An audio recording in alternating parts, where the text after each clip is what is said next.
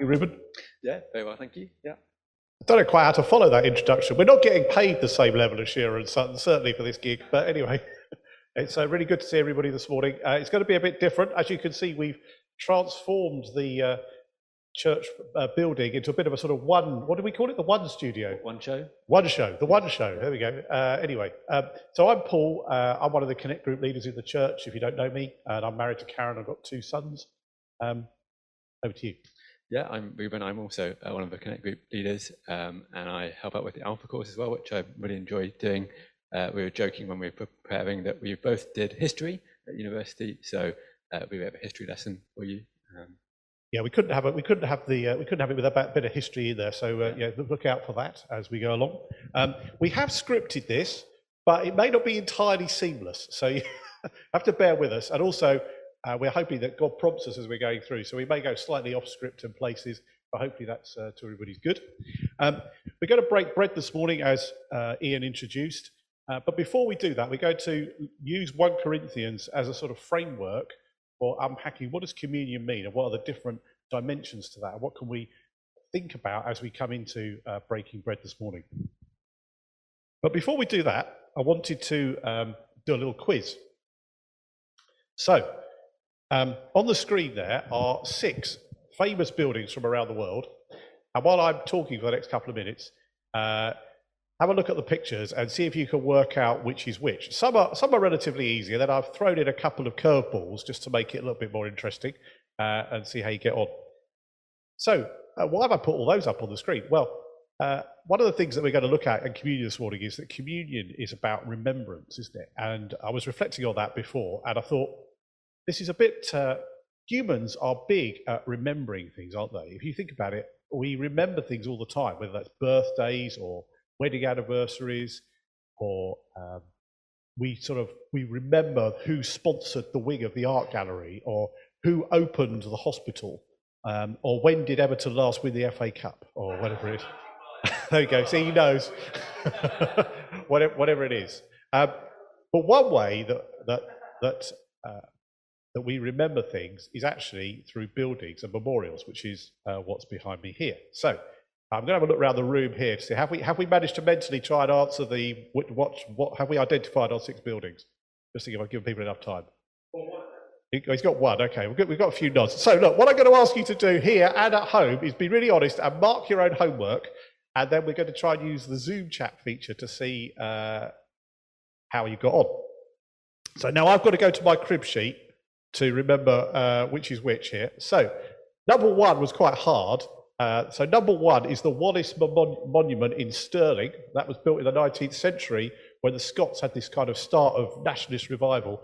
So, it celebrates William Wallace, if you remember the Braveheart film. Uh, yeah. And, in, and inside the monument now, I looked this up on Wikipedia this morning, there's now a Scottish Hall of Fame. I don't know how big that is, but anyway, that's, that. that's enough on that one. right, number two. Number two is the pyramids of Giza. They're the oldest ones on the list. So they, I discovered from Wikipedia, were built in 3000 BC um, to various pharaohs that I can't name. So, I, well, I could name them on Wikipedia, but I can't pronounce them. So. Total Giza, says Dave. Number three. Number three is Mount Rushmore. You get a bonus point if you know which state in the United States that's in. So that's South Dakota and it's got four US presidents. So we've got uh, George Washington, Thomas Jefferson, Theodore Roosevelt, and Abraham Lincoln. And I think the sculptor and Donald Trump just out of shot. right, number four. Number four is another slightly tricky one. Maybe we got the Albert Memorial in Kensington Gardens. So that's the memorial that was put up in the 1870s for Prince Albert, if you remember that was Queen Victoria's husband. Yeah. Number five. Taj Mahal, Taj Mahal says Jeeves. Well done. and what's famous about the Taj Mahal, Jeeves? It is. It's also the largest memorial in the world to a woman. So that was built in the 1630s. for, now I'm going to pronounce this really badly, so excuse me. But it was built, it was commissioned by Shah Jahan for his wife, Mumtaz Mahal. I probably pronounced that completely wrong. So, so there you go. And lastly, we've got the Arc de Triomphe, which was built firstly to commemorate the French Revolutionary War and Napoleon and the Napoleonic Wars, and then the French kind of converted it a bit so that it's now the sort of the national memorial to anybody that's fallen uh, in in battle in France. So that's kind of like their equivalent of the cenotaph in Whitehall. So there you go. Uh, so if you marked your own homework, we'll um, we'll find out later on the Zoom chat how you got on. Uh, see if anybody got six. Uh, anyway, so that, that's just a little kind of introduction about memorials and remembrance and how around the world we have different things, don't we, where we remember people or uh, famous events from the past. Uh, what we're going to do today, though, is look at uh, what we would consider to be the most important event in history, and in fact was a defining moment in history about Jesus living and dying and rising again. And the contrast between these memorials, which are all about people who are dead or things in the past, communion is an act of remembrance about Jesus who is alive and about an event that's transformed history, past, present, and future. Anyway, we're going to hand over to Reuben now, and he's going to talk to us about, about before we start looking at that passage from Corinthians, actually think about Corinth and uh, why the letter was written and what was going on at the time, because it'll help us understand the letter. Reuben. Yeah, great. Um, so it's helpful just to remember that Corinth is uh, a real place um, with real people uh, that Paul was writing to in this letter. Uh, so Corinth was a large port city in Greece. Um, they're trying to follow people, trying to follow Jesus in the midst of uh, lots of Greek and Roman gods. Um, and Corinth was part of the Roman Empire. Um, it's a very mixed community of Jews and Greeks, um, and lots of temples, lots of um, lots of eating and drinking associated with those temples as well. If you read the rest of the letter, you'll uh, hear a little bit about that from Paul. Um, and so the church in Corinth was started by Paul, uh, and you can read about that in Acts chapter 18, um, around 20 years after Jesus' resurrection. So that's around AD 50. Um, and the church was really gifted, um, but there were also some significant problems, and that's why Paul is writing this letter.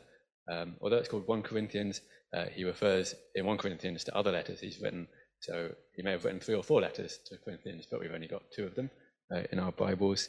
Um, and so that was probably written a few years later, maybe five years after Paul started the church, um, and he um, helps them to tackle uh, various questions um, that they asked, and also uh, problems with divisions um, and how they were just treating one another as Christians, um, and some of the problems that they were facing. Um, and one of those is to do with how they practiced communion, uh, which they would have had. They wouldn't have had a church building; they would have met in people's houses. They would have eaten together and then uh, had communion uh, together as well. So, yeah, it's just really helpful to remember it's a real place with real people.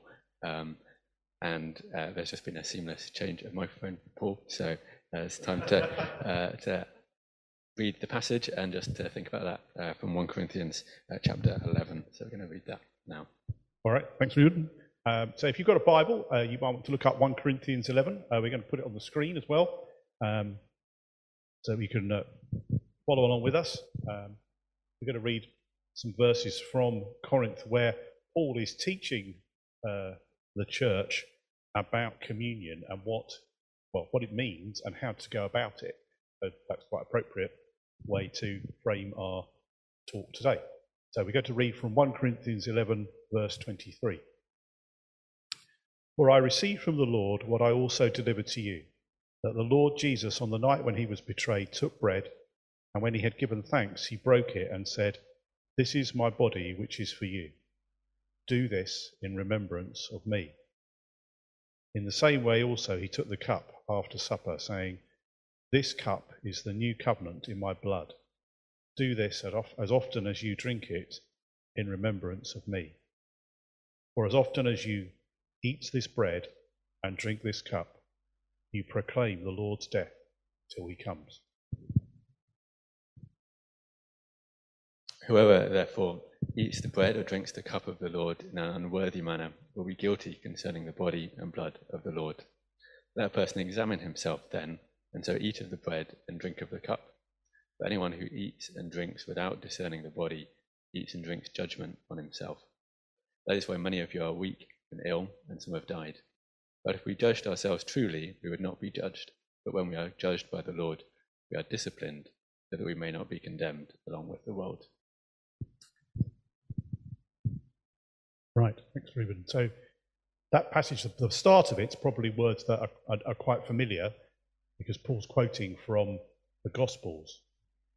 And if you've been to uh, communion services in other churches, that those verses that we wrote read at the start are quite familiar um, parts of Scripture that people read out. But the, the second part of the passage is somewhat more challenging and is um, perhaps read out less often.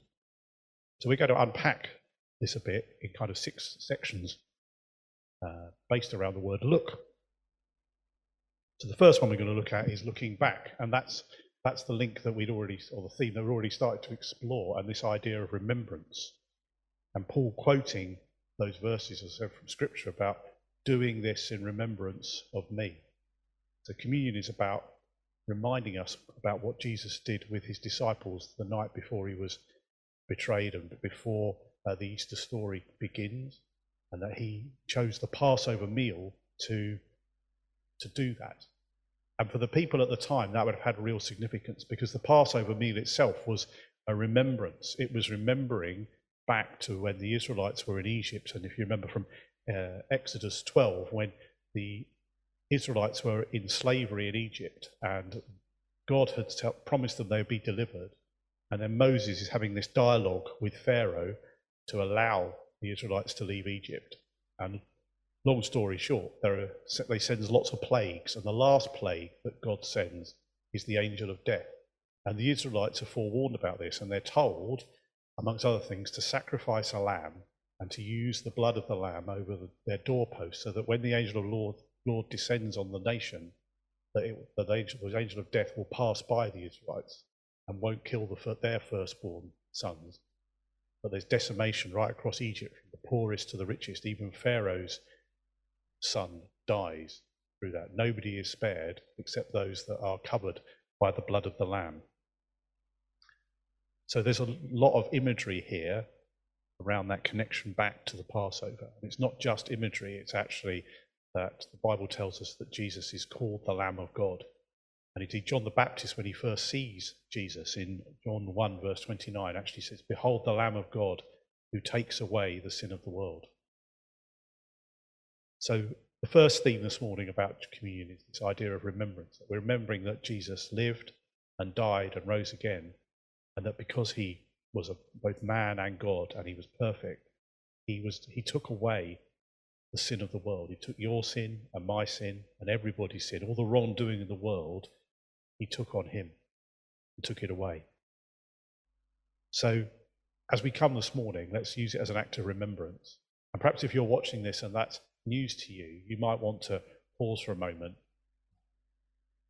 and reflect on that and think about what who Jesus is, and is that is it someone is he someone that you want to be in control of your life?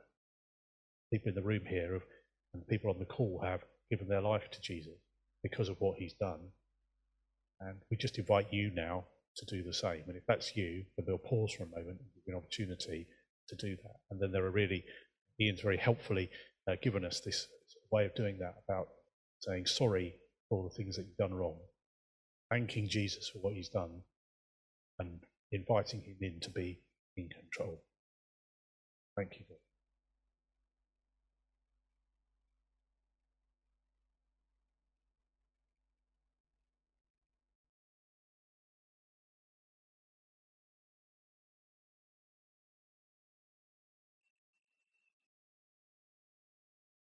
Jesus. So if that was you, then there's an opportunity at the end in the Zoom chat. If you that's something that you want to talk to someone about, then uh, go on the Zoom chat and we can put you in a prayer room and uh, there'll be somebody there to, to talk to you. There's an opportunity later on in the meeting.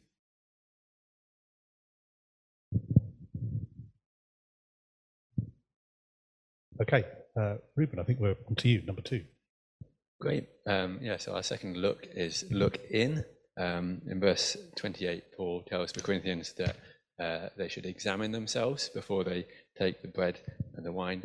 Um, he talks about um, the danger of doing that in an, in an unworthy manner. And I think that means that people were going into communion not really thinking about what it meant uh, or what, um, or really what they were doing. Uh, they were used, I think, to uh, before they were Christians, to um, massive feasts in temples and to just eating and drinking to excess, and they kind of maybe carried that over into communion.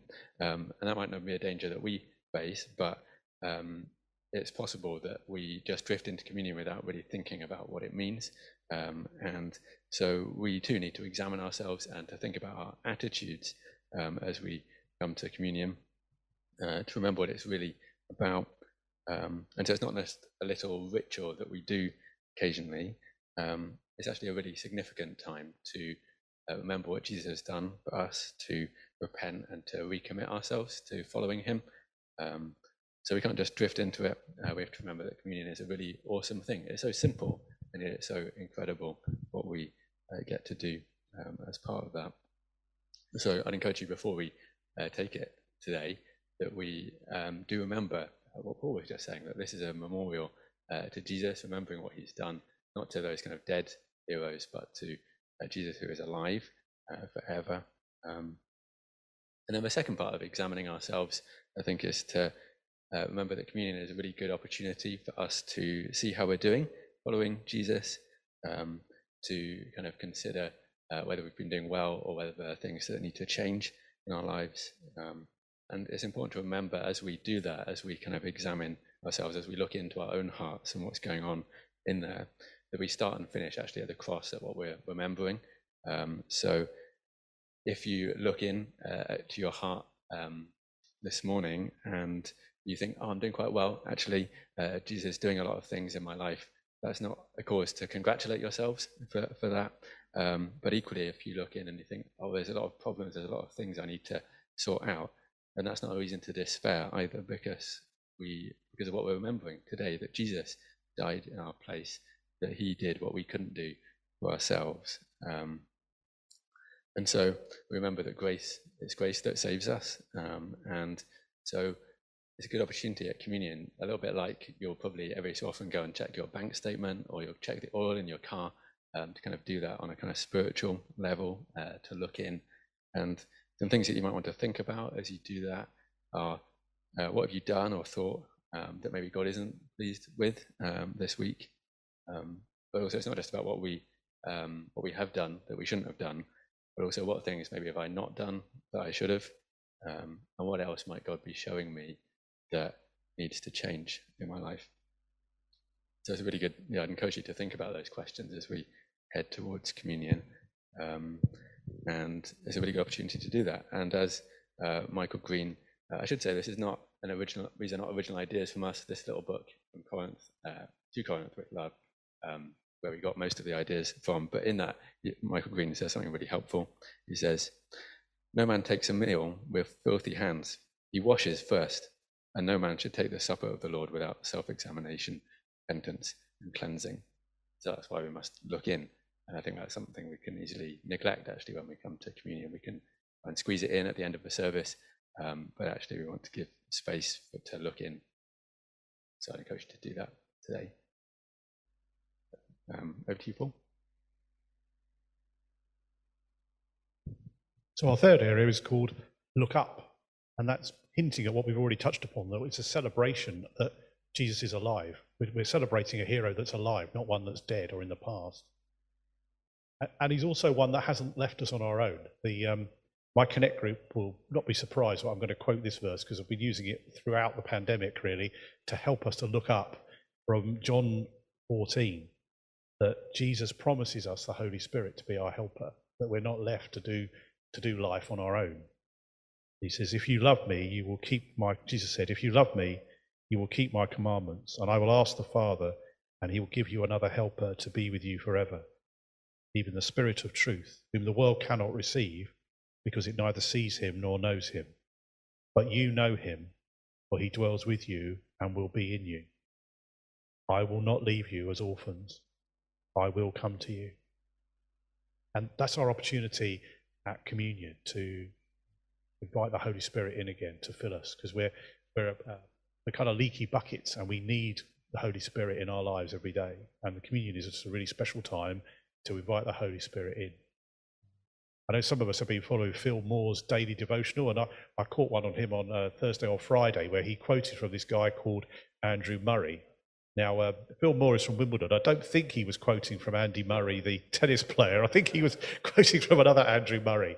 But Andrew Murray was, somebody who wrote about 100 years ago. And he, uh, Phil was unpacking this idea of why do sometimes we find it difficult to invite the Holy Spirit in? And Andrew Murray says it's because the Holy Spirit and our sort of will and our independence can't coexist. It's either or, not both and. And he, he talks about it, he says people have written loads and loads about it, but actually it comes down to are you going to let the Holy Spirit be in control or are you staying in control? So uh, I'm not going to unpack it any more than that. I think it is a, a challenge, but uh, it's, it's really hard on one level. But actually, to articulate it is quite simple. It is that battle between our will and allowing the Holy Spirit in. So take the opportunity at communion to, it's a bit linked to uh, what Reuben was just talking about self reflection, to actually think, am I, are there bits of my life that I'm still not letting God into? Do I need to ask you, Holy Spirit, to be in charge of this bit? I've let you into some bits, but not other bits. See if God prompts you about other bits that other parts of your life that uh, you need to let Him in to be in control. Reuben. Great, yeah. Um, so we've looked back, we've looked in, we've looked up, and then fourthly, we look around. Um, so I think it's helpful to say communion isn't just a kind of me and God moment. It's not just a kind of vertical thing. There's a kind of uh, it's us and God together. We uh, look around, um, and we normally, if we were, you know, before um, the pandemic, if we were in the building, we would be able to look around, uh, look each other in the eyes as we share it together. Um, and if you read uh, the rest of uh, 1 Corinthians 11, it's really clear that the context um, is uh, that Paul is writing into is that the Corinthians they should have been sharing it with one another, but they weren't doing that. They weren't doing that very well. The people who were poor and hungry uh, came in poor and hungry and left poor and hungry as well. People who came in rich with plenty, uh, they just got drunk. Actually, if you read uh, 1 Corinthians, um, and so they should have been sharing it, but they weren't, and that's why Paul uh, writes these words actually because they uh, failed to look around uh, in fellowship. And so communion isn't just a reminder of what God has done to save me, uh, it's a reminder of what Jesus has done to uh, unite us together, uh, to bring us into God's family, actually. Um, and so it's a feast of unity. Um, of, we're united with God, but we're also united with one another. Um, that we're not just friends, but Jesus has made us uh, family. We have the same Holy Spirit uh, within each of us. And so that uh, actually creates a challenge, really, I think. Um, and so, how can we eat that meal of unity if actually we're not united with the people that we're um, that we're having it with, um, whether that's virtually or or in person? Um, and I think that um, yeah, that we really need to think about that. If we're having that, this feast of unity, but we're not united, then we're living a lie. We're not really uh, doing what communion is actually about. And so I think actually reconciliation is even more important than taking communion. When Jesus is um, talking in Matthew chapter 5, he's talking about uh, anger and he's talking about offering a gift an altar. And I think this also applies to communion. And he says, this is uh, Matthew chapter 5, Jesus says, If you are offering your gift at the altar and there remember that your, that your brother has something against you, leave your gift there before the altar and go. First be reconciled to your brother and then come and offer your gift. And I would suggest that's the same with communion. Actually, don't take communion today if you're unreconciled with someone else in the church. If you have broken relationships with someone, fix that before you have this feast of unity. Um, so really let that sink in how much God values the unity of his people, that we are a family together. And if there are broken relationships in the family, then fixing those is even more important than remembering, I think, what Jesus has done. So, yeah, if that's you, I'd really encourage you to, to reflect on that and to maybe um, seek that reconciliation before you uh, before you do that. Um, but also more positively, I think communion can also be uh, what it's made to be shared. And it's a great opportunity to look round in fellowship and to enjoy fellowship uh, with one another, uh, with the family of God. But Paul. Okay, we're on to number five. I hear the clicker to work. There we go. So we we talked about touched upon earlier, didn't we? This idea of remembrance and looking back, and then there was this verse. In, so the, those verses at the start of the passage in 23 and 24 and 25 are looking back and about remembrance. And then there's this amazing verse in 26 where it says, "For as often as you eat this bread and drink the cup, you proclaim the Lord's death until He comes." Um, which is an amazing verse, and uh, but it's might get you to scratch your head as well and think, well, hang on, what does that mean, and and, and what are we proclaiming, and what's him coming back mean, and how can somebody who's dead do that? Uh, all sorts of questions that might go through your head. Um, and in summary, Paul's trying to indicate there that Jesus is coming back, and he's going to draw heaven and earth together, so that all the mess in the world gets sorted out, not just our personal mess, all those injustices in the world that we see all the time on the TV or that have happened throughout history, God sorts it all out. It's a mystery. We don't understand how he does that entirely, but he does sort it all out.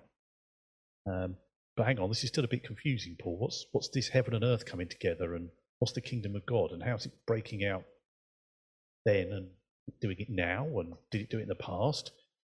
What's what's what is all this? This is really quite um, confusing. Well, there are these guys called the Bible Project who are much better at explaining this than me, and also it's more visual, so it makes it a bit more interesting. So we're going to watch a video about heaven and earth and this concept of God. They were at one time united, then they got separated by sin, and now God's in the process of bringing them back together again. And communion is a part of that, um, and then how that continues. So, tech guys here to do them do their stuff.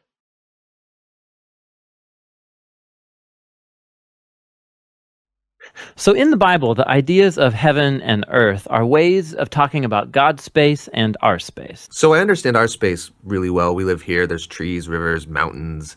But my understanding of God's space gets a little fuzzy. And what we do get in the Bible are images trying to help us grasp God's space, which is basically inconceivable to us. So these are two very different types of spaces. Yes, they're they're different in their nature, but here's what's really interesting is that in the Bible these are not always separate spaces. So think of heaven and earth as like different dimensions that can overlap in the same exact space. So we talk a lot about going to heaven after we die.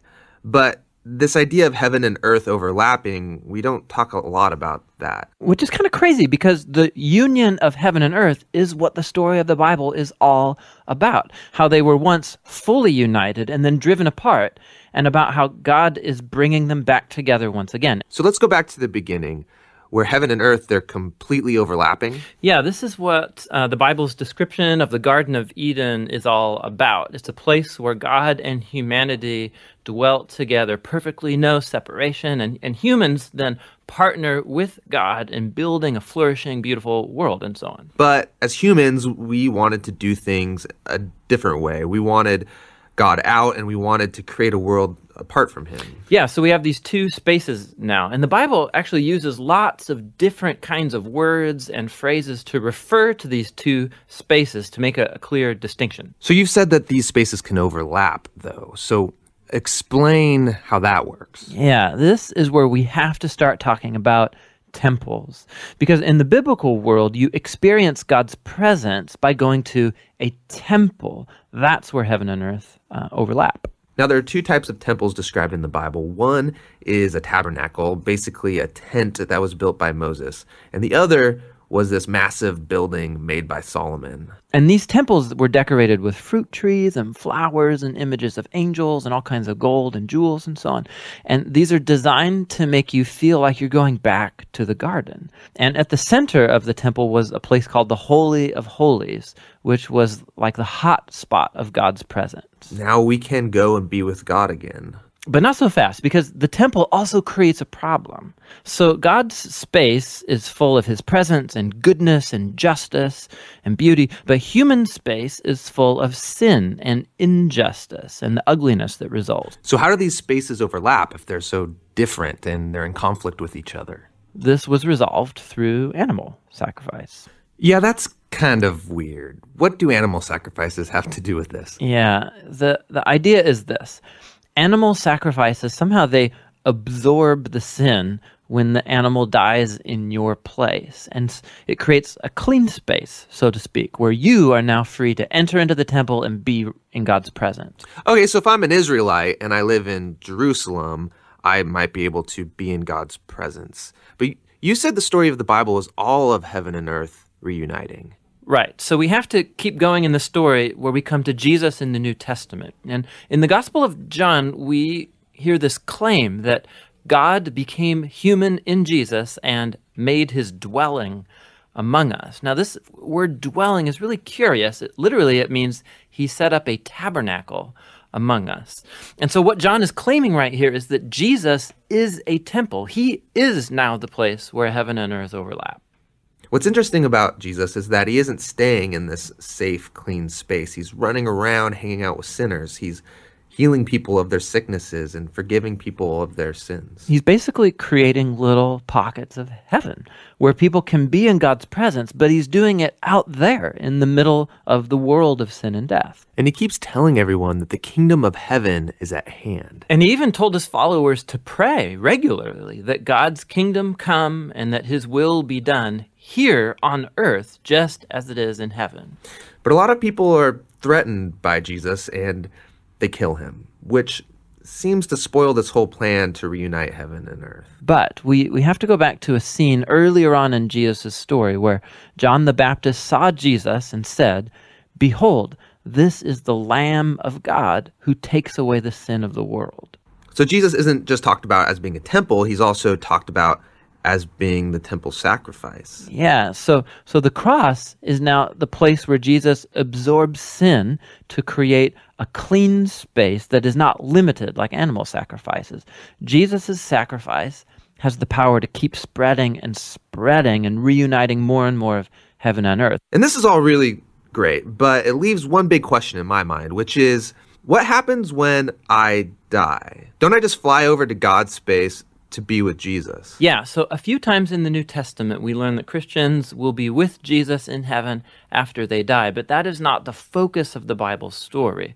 The focus is on how heaven and earth are being reunited through Jesus and will be completely brought together one day when he returns. So in the book of Revelation, we get this beautiful image of the Garden of Eden, now in the form of a city, coming to end the age of sin and death by redeeming all of human history in a renewed creation. And God's space and human space completely overlap once again. So in the Bible, the I Thanks, Dave. See, I told you they could explain it better than me.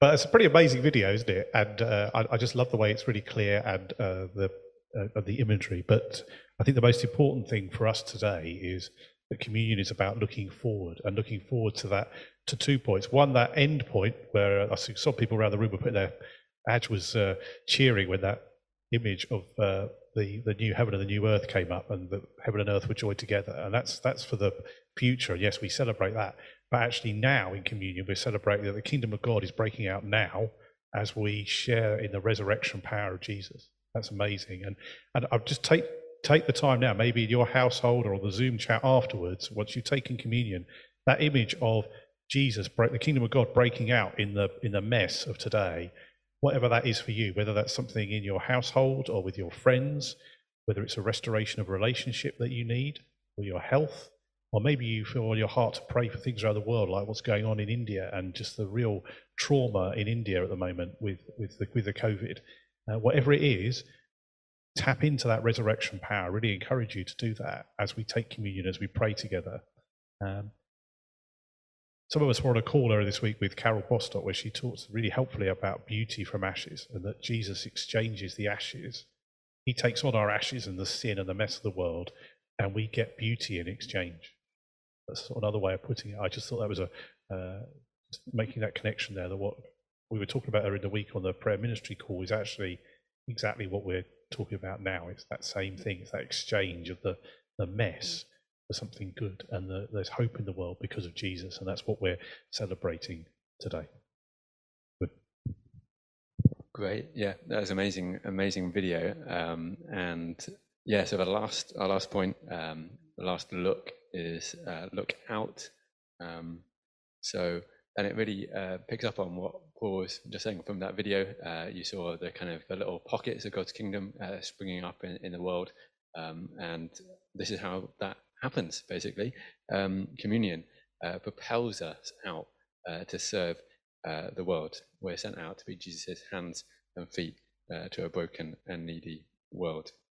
And so, as we remember what Jesus has done to make us his people, um, yeah, we are we are challenged to kind of go and go and um, tell people about that, go and share that, go and uh, make that a reality in the world. Um, the Apostle Paul in uh, 1 Corinthians says about uh, as often as as often as you eat this bread and drink the cup, you proclaim the Lord's death until he comes. And uh, that word proclaim is the word that's often used in Acts and in other parts of the Bible for telling people about Jesus. Um, and so, uh, as that video was saying, it reminds us of uh, heaven and earth uh, overlapping, of Jesus' return, uh, of Jesus being the only way uh, to be saved.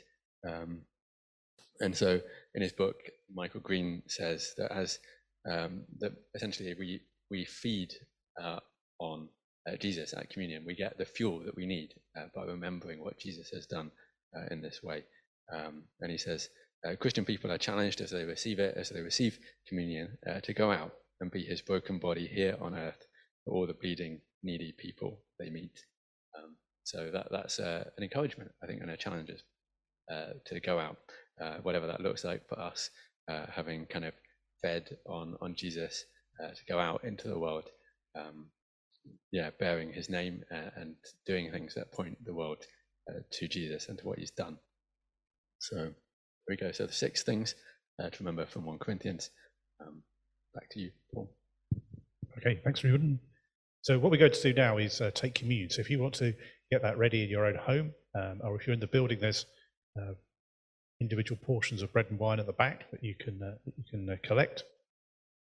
But just so you understand how we're going to do this, so Reuben's going to pray for us in a minute, then we'll take communion together, both here in the building and at home, and then the band are going to come back and we're going to worship into that uh, to that moment of, uh, of, from communion, and then Ian's going to uh, close the meeting and uh, we'll move into the, the Zoom chat and the opportunity, as we said earlier, for prayer rooms and for praying together. Again, really encourage you to pray into what we've been teaching about this morning. I hope, hoping that God has prompted you in your individual households about particular aspects of communion that you would like to pray into or from. That'd be really good. So let's let's take that now, and uh, hand over to Reuben to to pray for us. Just take bread and wine. Yeah, great. Um, so just before we do that, I just wanted to um, yeah, remind us again what just what we're doing. I know we've been talking about it all morning, but um, in Matthew's Gospel, this is how uh, Jesus describes the first uh, communion meal. Now, as they were eating, Jesus took bread and, after blessing it, broke it and gave it to his to the disciples and said, "Take, eat. This is my body." And he took a cup, and when he had given thanks, he gave it to them, saying, "Drink of it, all of you." For this is the blood of the covenant, which is poured out for many for the forgiveness of sins. I tell you, I will not drink of this, drink again of this fruit of the vine until the day when I drink it new with you in my Father's kingdom. So, just before I um, before I pray, um, I just wanted to leave uh, some space for uh, you to to do the things that we've been talking about, to think about looking back at what Jesus did, uh, looking in, uh, examining. So, looking up and remembering, looking around uh, if you need to, um, yeah, seek reconciliation with someone uh, first. So I just want to leave a bit of space for that. Then I'll pray, um, and then we'll Jesus' body broken for us, and the blood that, and the wine that reminds us of His blood shed for us. We're sorry for the sinful thoughts and actions, the things we have not done or neglected. Maybe you want to think about what some of those things are now.